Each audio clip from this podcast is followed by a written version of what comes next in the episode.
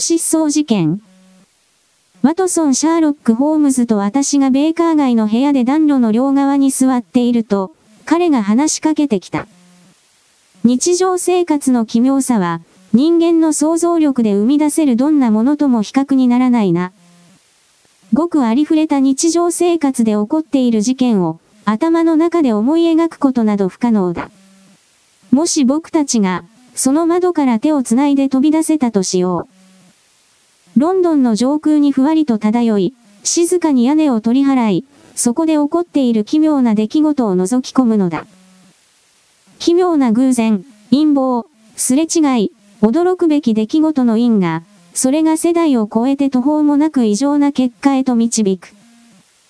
これを目にすれば、ありふれて結末の見えるフィクションなど、どれもこれも気の抜けた価値のないものだな。いや、それは納得できないな私は答えた。新聞に載っている事件は大抵つまらないし、低俗だ。警察の長所はリアリズムの極致だが、だからといって魅力的でも芸術的でもない。これは認めざるを得ないだろう。現実という素材を活かそうとすれば、確かな死者選択が必要だホームズは言った。それが警察の長所には欠けている。おそらく、最も力点を置いているのは治安判事の決まり文句で、事件の詳細ではない。当事者でなければ、詳細を説明してもらわなければ事件を理解できないのは当然じゃないか。とにかく、平凡よりも不自然なものはない。私は笑って首を振った。君がそう考えるのも、まあわからないではない私は言った。奇妙で奇怪な事件に困り果てた人間が三大陸から押し寄せてきて、それに個人的に助言したり手助けするという君みたいな立場なら当然だ。しかし、ここで私は床にあった長官を拾い上げた。実地試験をしてみようじゃないか。僕の目に最初に止まった見出しはこうだ。妻を虐待する夫アスタリスクコラムの半分くらいを占めているが、しかし読まなくても、これがすべて僕にはおなじみのことばかりだとわかるよ。もちろん別の女がいて、酒、小づく、殴る、あざができる、同情する兄弟や女主人、こうだな。どんな粗雑な作家でもこれ以上粗雑に書けるものじゃない。はっきり言って、その例を挙げたのは、君の主張には不運だったなホームズは新聞を取り上げて、そこに視線を落としながら言った。これはダン・カスの離婚の事件だが、たまたま僕はこれに関するちょっとした問題を解決するのに関わったんだ。この夫は絶対禁止主義者で、他に女は作っていない。訴えの元になった行為というのは、どういうわけか、彼が食事の最後に入れ歯を取り出して妻に投げつけるという習慣を身につけてしまったことだ。これは、平均的な物語作家の想像力では生み出せそうもない出来事だ。君も認めるだろう。ワトソン、鍵タバコで一服して、君が挙げた例で僕が勝ったことを認めたらどうだ。ホームズは蓋の中央に大きなアメジストがついた濃い金色の鍵タバコ入れを差し出した。その豪華さはホームズの気取らないスタイルや質素な生活とは対照的だったので、そのことを言わずに入られなかった。ああ、ホームズは言った。君とは何週間か会っていないのを忘れていた。それはボヘミア王からアイリーン・アドラー写真事件の手伝いをした見返りとしてもらった、ちょっとした記念品だ。その指輪も私はホームズの指で輝いているものすごいダイヤをちらっと見ながら聞いた。これはオランダ王家からのものだ。僕が関わったこの事件は非常に際どいので、親切にも僕の小さな事件の記録を一つ、二つ書いてくれた君にも話せないのだ。今、関わっているものはあるのか？私は興味が出て聞いた。10か12くらいか。しかし面白いものは全くない。いいか、面白くはないんだが、これらは重要な事件なんだ。実際、僕は発見したんだ。観察、素早い原因分析、操作に魅力を与える趣、こうした場を提供してくれるのは、大抵些細な事件だ。大きな犯罪は単純な傾向がある。犯罪が大きくなるほど、動機がわかりやすくなるのが一般的だからね。マルセイユから紹介があったやや入り組んだものを除けば、面白そうな特徴を持った事件は一件もないな。しかし、もしかしたらそう待たなくても、もう少しマシな事件が来るかもしれないな。よほどの勘違いでなければ、あれは僕の依頼人だ。ホームズは椅子から立ち上がり、開かれたブラインドの間に立って、ぼんやりと滲んだ色になっているロンドンの通りを見下ろしていた。ホームズの肩越しに眺めると、通りの反対側に太った女性が立っているのが見えた。立派な毛皮の襟巻きを首に巻き、大きな巻いた赤い羽がついた唾広棒をコケテッシュナでボンシール公爵夫人はスタリスク風に傾けて、片耳を覆うように被っていた。この立派ないで立ちで、彼女は我々の窓をおずおずとためらいがちに見上げていた。彼女の体は前後に揺れ、指で手袋のボタンをいじっていた。突然、水泳する人が岸から離れるように、彼女は道を横切り、駆け出した。ベルが鋭くなるのが聞こえた。あの症状は見たことがあるなホームズがタバコを暖炉に投げ捨てながら言った。路上で揺れ動くのは、常に恋愛事件だ。彼女は助言を求めたいが、内容が微妙すぎて分かってもらえるか、自信がない。さらにここからでも見分けることができる。もし女が男にひどい目に遭わされたのなら、女は揺れ動いたりしないし、よくやるのはベルの紐を引きちぎることだ。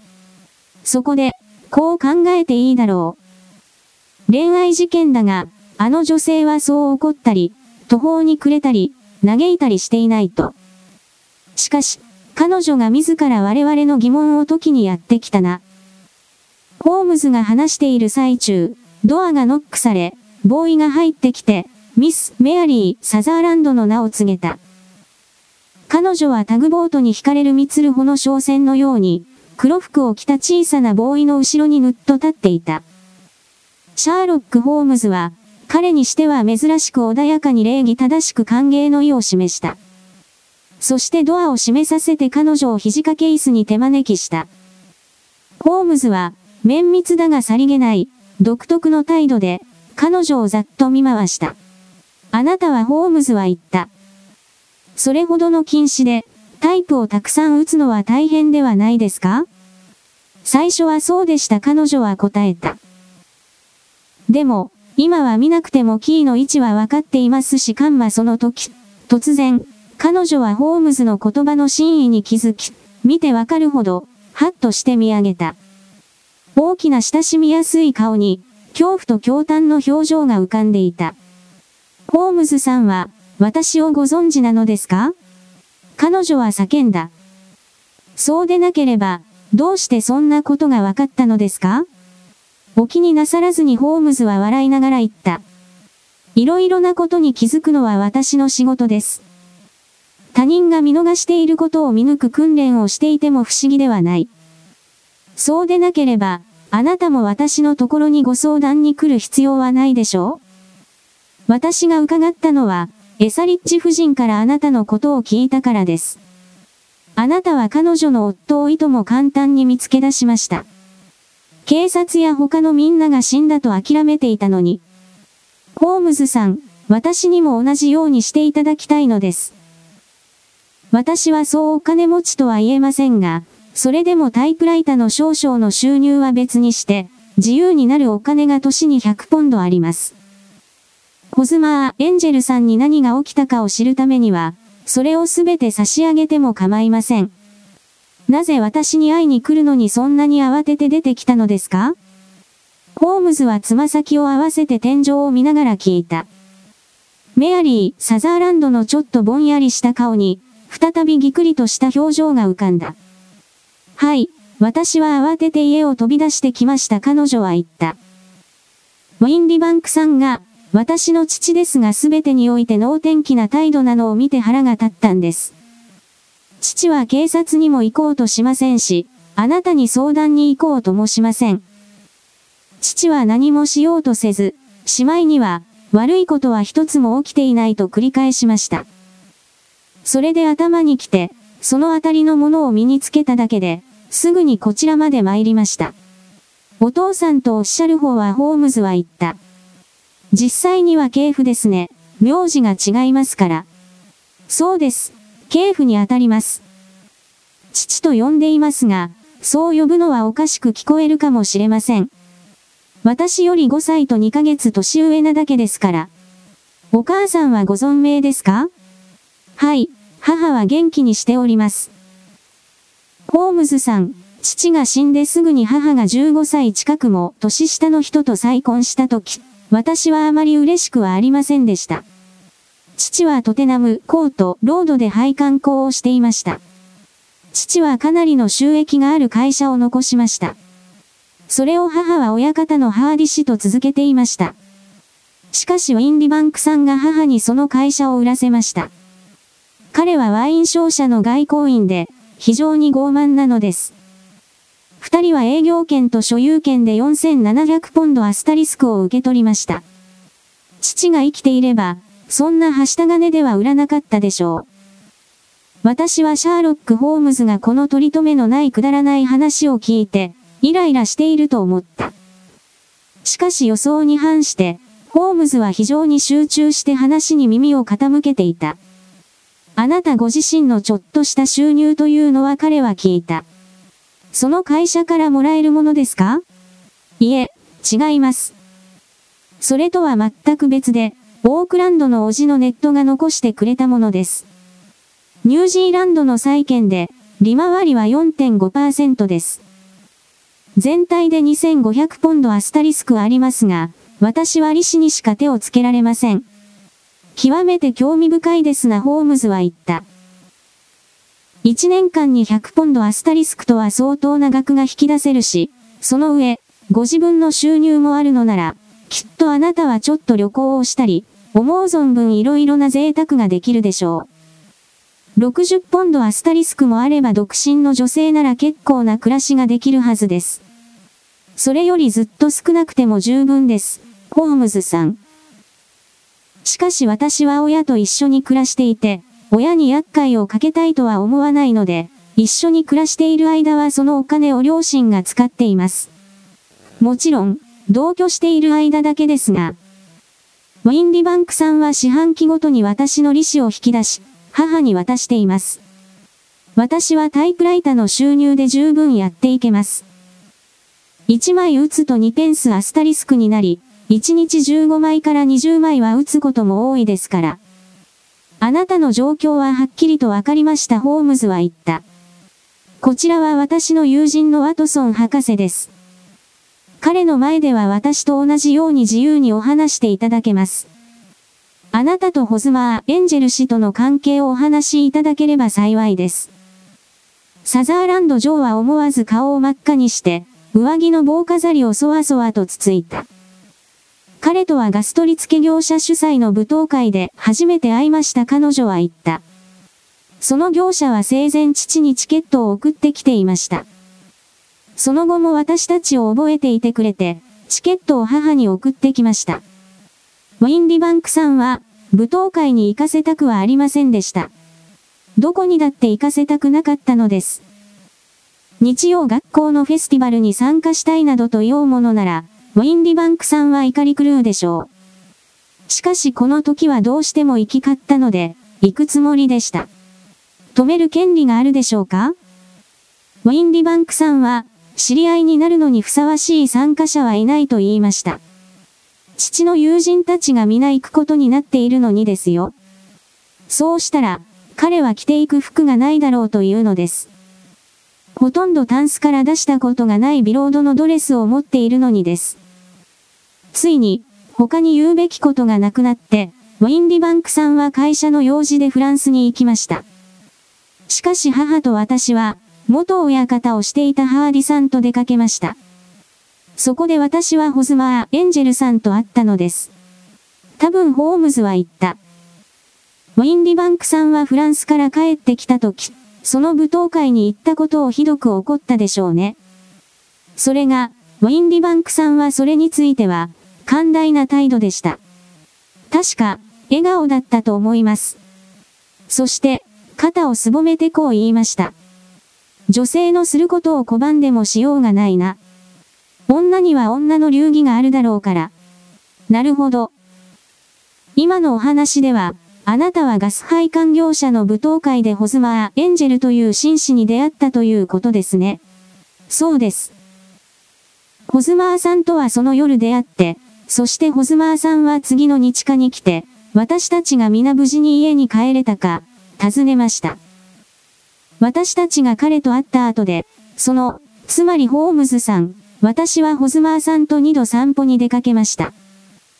しかし父が帰ってきたので、ホズマーさんはもうそれ以上、家に来ることができなくなりました。来なかったのですか？はい、そうです。父はそういうことが嫌いなんです。父はできるだけ訪問者が来ないようにしていました。そして父はよく、女は自分の家庭の中にいるのが幸せであるべきだと言っていました。でも、私は母によく言っていたんですが、何より先に女には自分の家庭が必要ではないですか。それなのに、私にはまだ自分の家庭がないんですよ。しかし、ホズマー・エンジェル氏はどうしていたんですか？彼はあなたに会おうとはしなかったんですか？ええ、父は一週間後にまたフランスに行くことになっていました。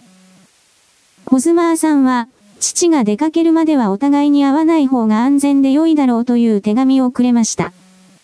その間は文通できるし、ホズマーさんは毎日手紙をくれました。私は手紙を朝取り込みますし、父に知らせる義務はありません。その時あなたはその紳士と婚約していたのですか？はい、ホームズさん。私たちは最初の散歩をした後、結婚の約束をしました。ホズマー・ワイ・エンジェルさんは、レッドンホール・ストリートの事務所で水筒係をしています。それから、何という事務所ですか？ホームズさん、それが最悪なことに、知らないんです。では、どこに住んでいるんですか？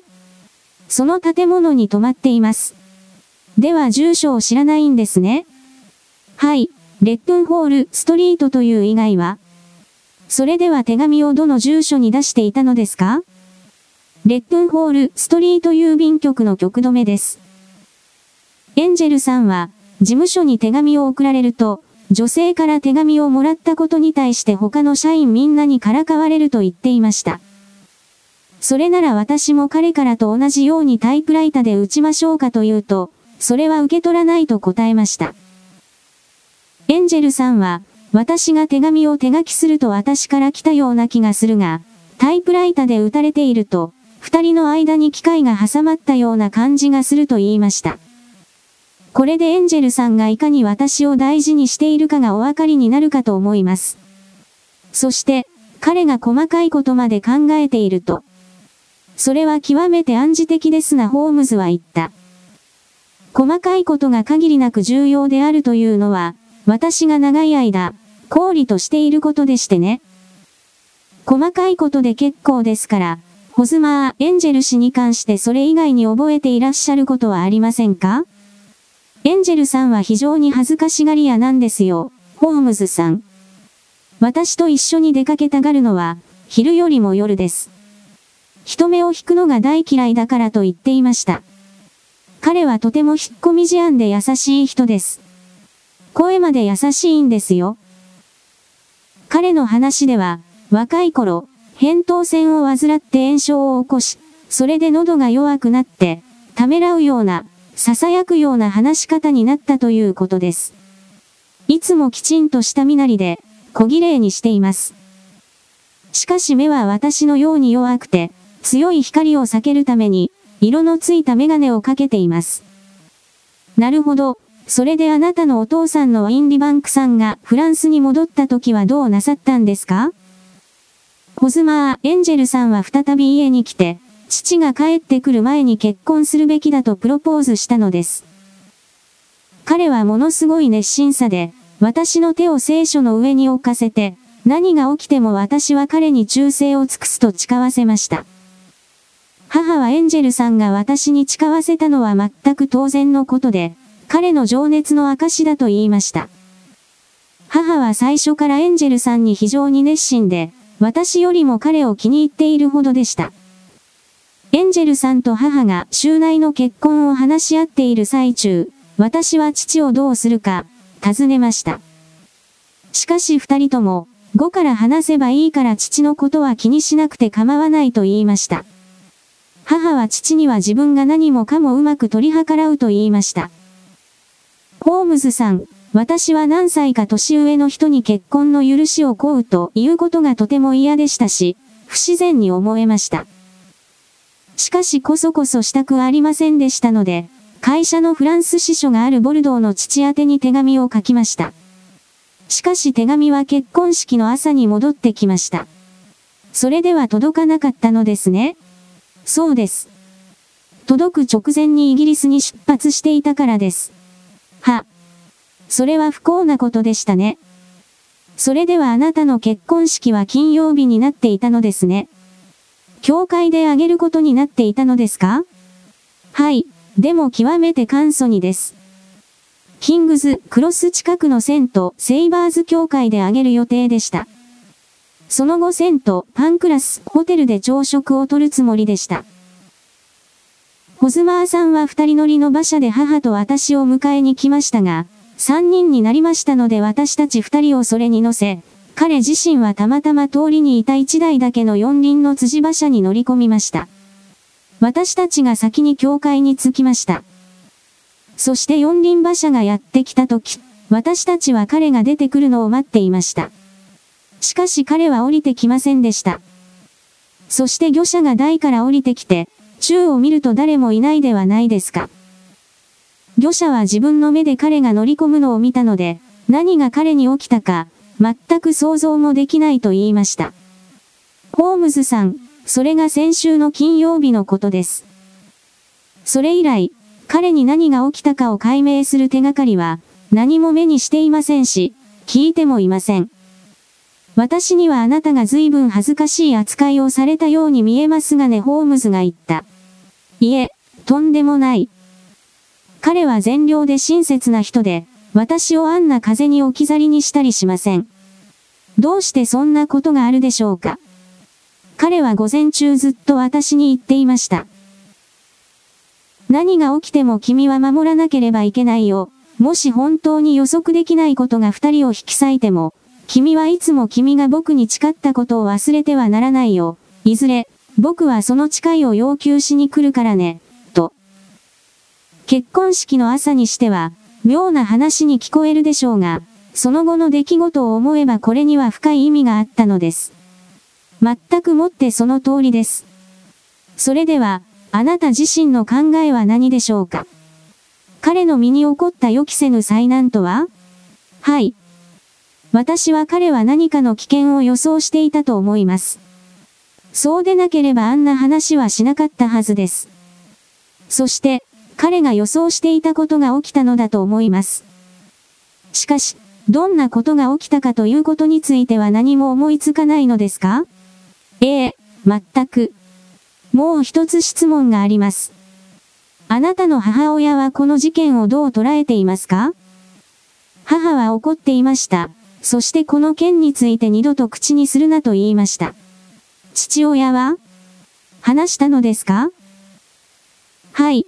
父は私と同じように何かが起きたという意見ですが、そのうち、ホズマーさんから連絡があるだろうと考えているようでした。父は私を教会の扉まで連れて行って置き去りにして、誰にどんな利益があるのかと言いました。もし彼が私からお金を借りていたりとか、結婚に際して持参金を受け取っていたら、それが動機だったかもしれません。しかしホズマーさんは金に関して執着はしませんでした。そして私のお金には1シリングも興味を示したりはしませんでした。それなのに、何が起きたのでしょう。どうして彼は手紙をくれないのか、それを考えるとおかしくなりそうです。私は一睡もできません。彼女は小さなハンカチをマフから引っ張り出すと、それに顔を埋めて号泣し始めた。あなたの件に関してちょっと調査しましょう。ホームズは立ち上がりながら言った。間違いなく何か決定的な調査結果が出るでしょう。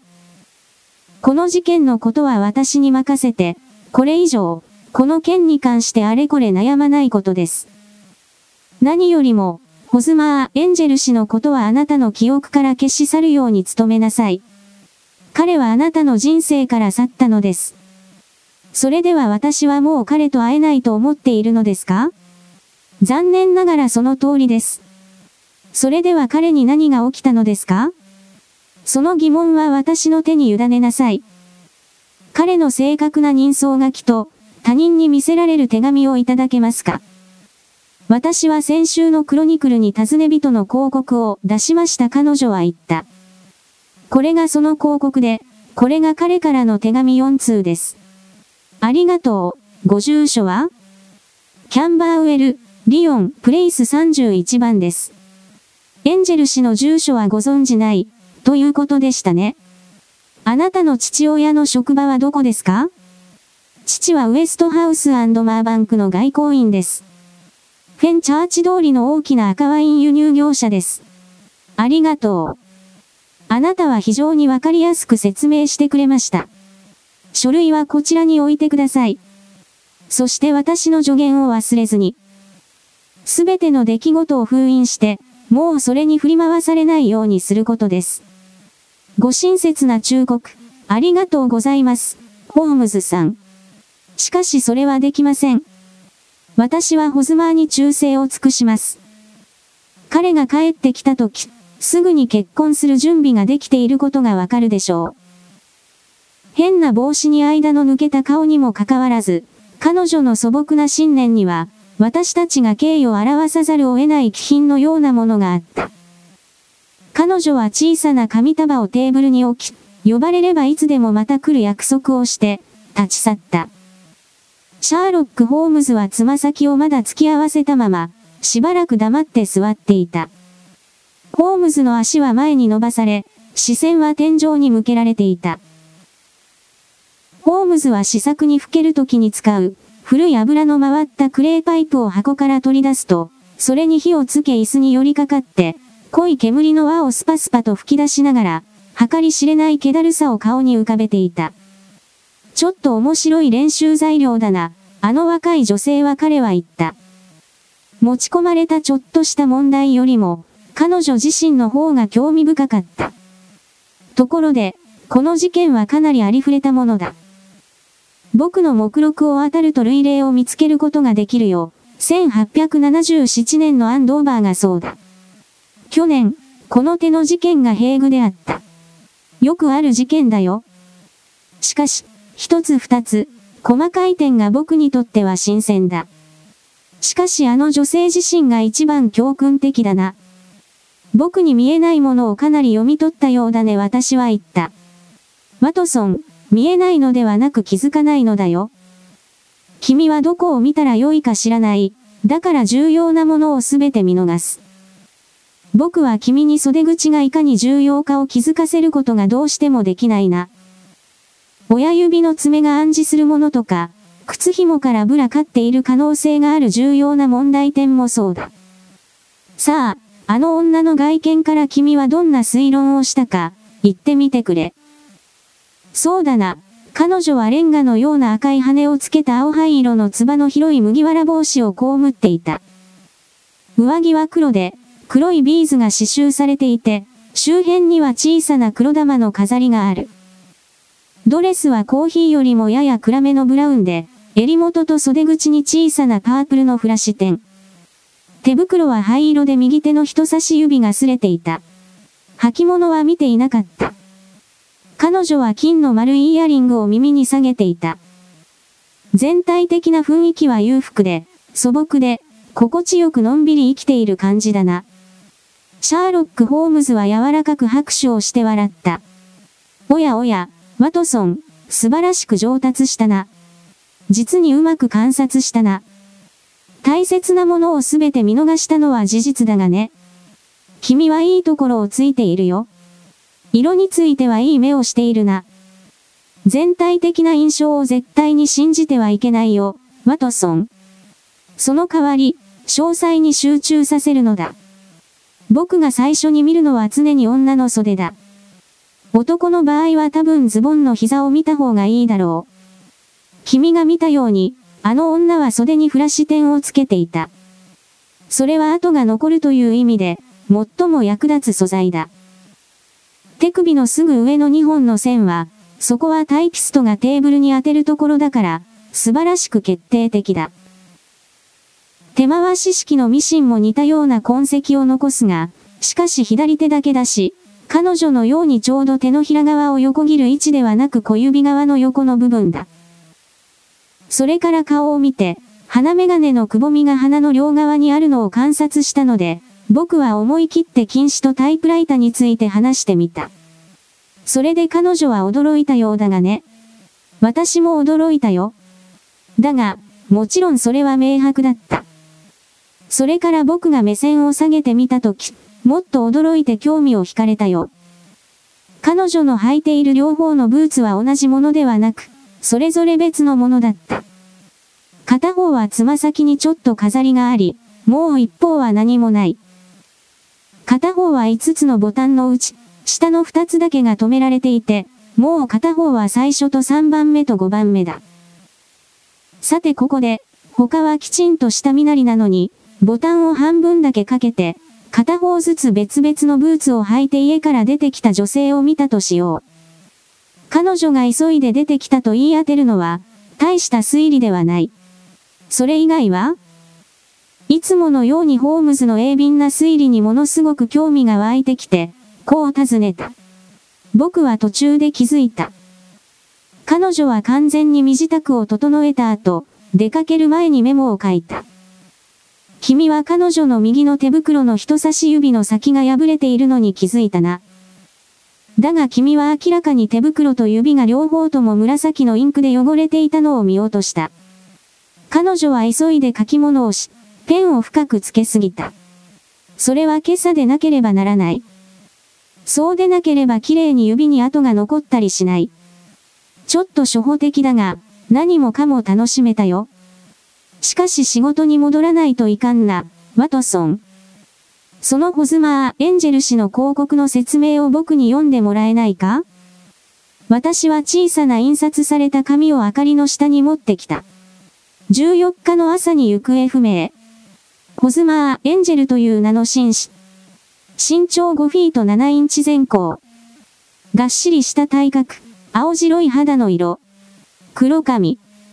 頭頂部に小さなハゲ。もじゃもじゃの黒いもみあげと口ひげ。色付きメガネ。少し弱々しい話し方。最後に目撃された時は清掃。黒いフロックコートで絹の返し、黒いベスト。金の懐中時計の鎖。灰色のハリスツイードのズボン。横に伸縮性があるブーツの上にブラウンのゲートル。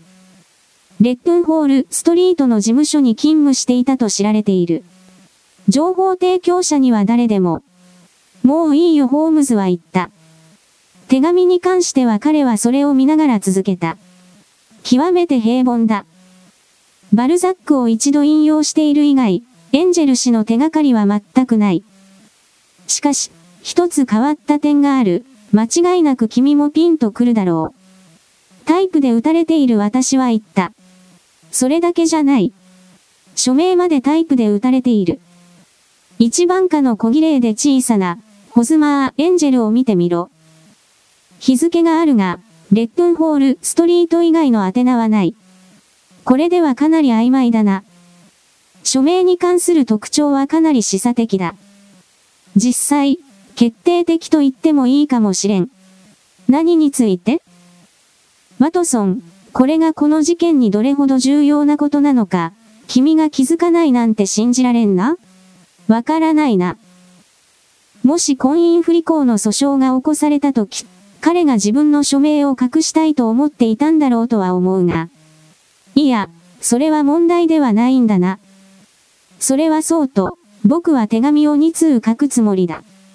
その手紙でこの問題は解決するだろう。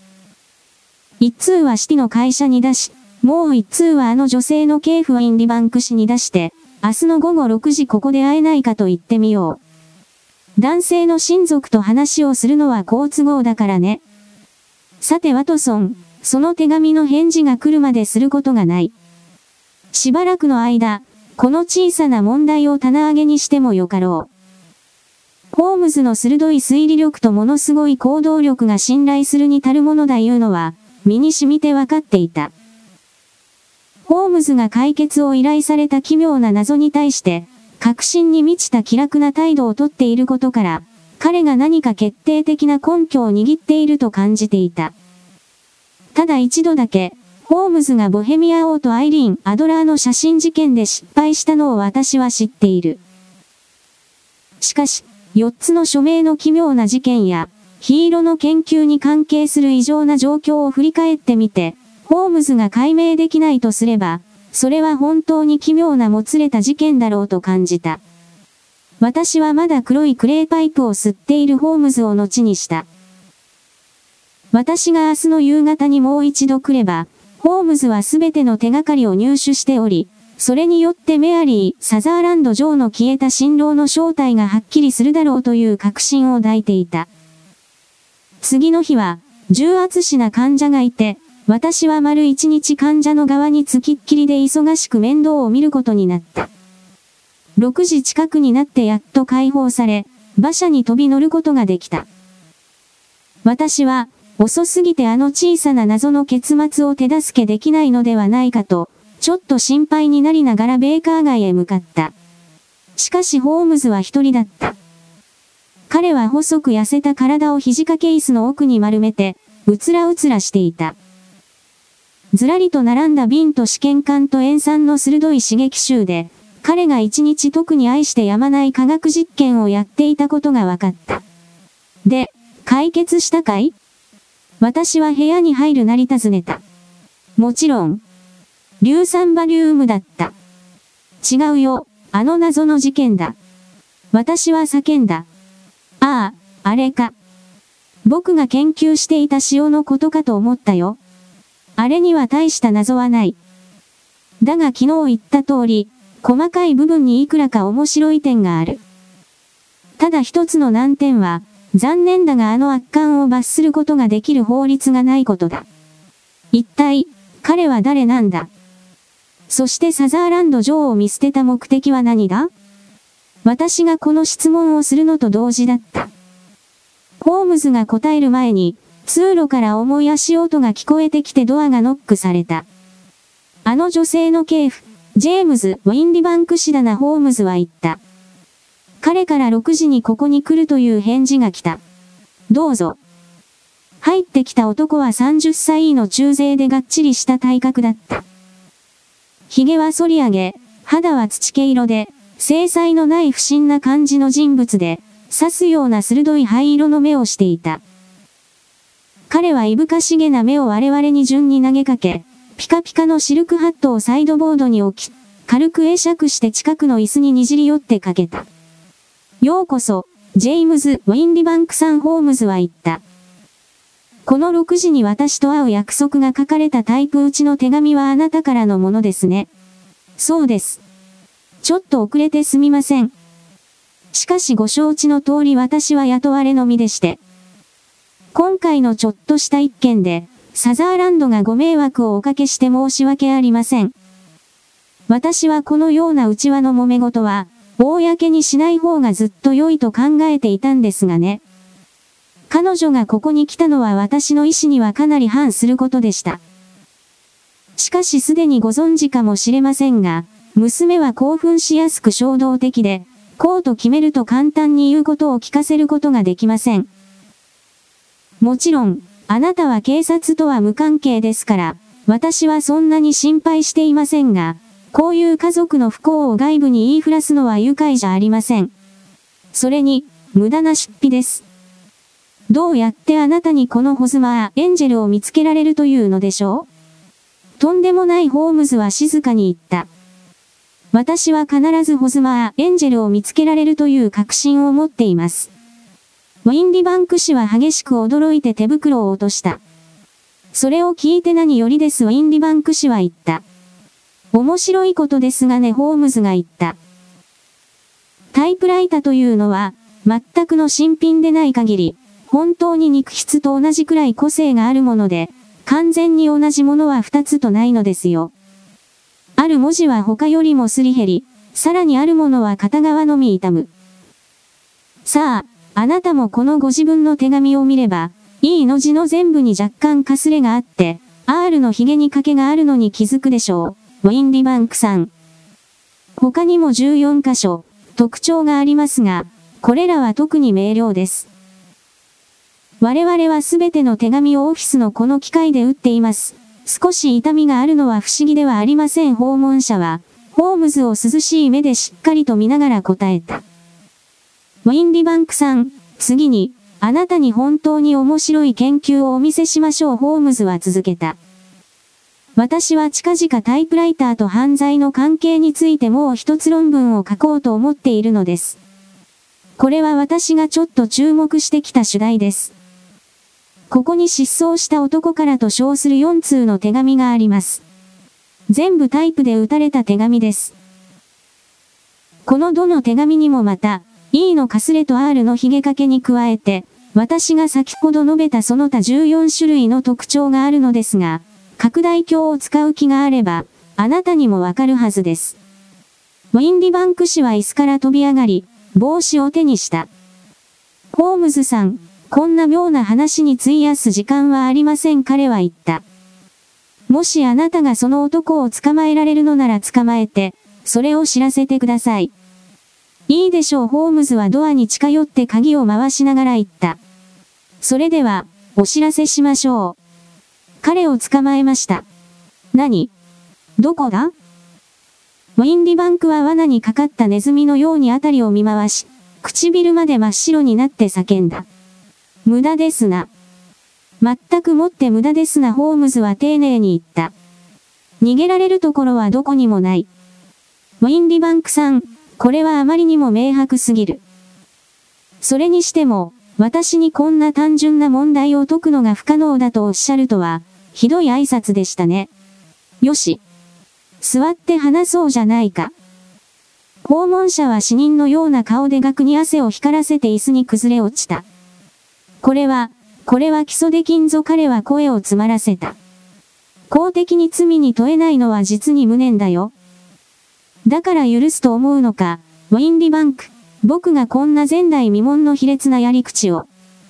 なんと残酷で、利己的で、無慈悲な企みをしたことか。よし、お前の悪行をざっと説明してやろう。もし間違っていたら指摘するがいい。ウィンリバンクは完全に打ちひしがれた男のように頭を胸にうずめて、椅子で縮こまった。ホームズは片足をマントルピースの角に乗せ、ポケットに手を入れて背もたれにもたれると、私たちではなく自分自身に言うかのように話し出した。この男は自分よりかなり年上の女と金目当てで結婚した彼は言った。そして彼は娘が一緒に住んでいる間、娘の金で楽しく暮らした。それは男の地位からしてもかなりの額だった。そしてそれを失ったとすれば大変な違いになる。その金は、何とかしてでも守る価値があるものだった。娘は善良で気立ての良い性格だったが、恋愛に溺れやすく情に脆いところがあった。したがって、要望もなかなか美しく、ちょっとした収入まで稼ぐ彼女が長い間、独身でいられるはずがないのは、分かりきったことだった。彼女に結婚されるということは、言うまでもなく、年100ポンドの損失を意味する。そこで彼女の系譜はそれを防ぐために何をするか？彼は彼女を家に閉じ込めるという見えすいた方法を取る。そして同年代の人間との交際を禁止しようとした。しかしすぐにこれがいつまでも通用しないことに彼は気づいた。彼女は反抗的になり、権利を強く主張した。そしてついにある舞踏会に行くという明確な意思表示をした。悪賢い系譜はその時、どうするか？彼は一つの案を思いつく。その案は、巧妙だが無慈悲なものだった。妻の黙認と助力のもとに彼は変装した。鋭い目を色付き眼鏡で隠し、もじゃもじゃのもみあげと口ひげで顔を覆い、はっきり通る声を意味ありげな囁き声に弱めた。女性が禁止だったおかげで、変装は余計に安全になっていた。彼はホズマー、エンジェルとして現れ、自分自身が愛を誓うことによって他の恋人を遠ざける。最初はただの悪ふざけだったのだ訪問者はうめいた。彼女がこんなに夢中になるとは予想もしなかった。そうだろうな。しかし予想に反し、若い女性は完全にその気になった。そして、ケーフはフランスいると完全に思い込んでいたので、陰謀にかかっているなどとは夢にも思わなかった。紳士の心遣いに彼女は舞い上がった。さらに母親の手放しの褒め言葉によって余計に夢中になった。その後、エンジェル氏は家にまで訪問し始めた。もし確実な成果を得ようとするなら、ダメ押しをする必要があることは明らかだったからだ。親に話をして婚約する。ここまでしてようやく女性が他の男に心を奪われないという目的が達成できる。しかしいつまでも変装を続けるわけにはいかない。嘘をついてフランスに行ったふりをするのも面倒だ。やらねばならないのは明らかに最高に劇的な方法でこの出来事を終わらせることだ。そうして、女性の心に永遠の印象を残し、いつの日か現れるであろう別の求婚者に目を向けることを阻止するのだ。それゆえ、聖書に手を置いて定説の誓いをするように強要し、それゆえ、結婚式の朝に何かが起きる可能性についてほのめかした。ジェームズ・ウィンリバンクはサザーランド・ジョーがホズマー・エンジェルに束縛されるように望んだ。そしてエンジェル氏の生死が不確かなため、少なくとも、今後10年くらいは彼女が他の男の言うことを聞かないように願った。彼女を教会の前まで運び、そして、これ以上はいけないので、四輪馬車の片側のドアから入って反対側から出るというありきたりな手でうまく消え失せる。これが一連の出来事だと思うがどうだ、ウィンリバンク。訪問者はホームズが語っている間に、いくらか落ち着きを取り戻し、青白い顔に冷たい嘲笑いを浮かべて椅子から立ち上がった。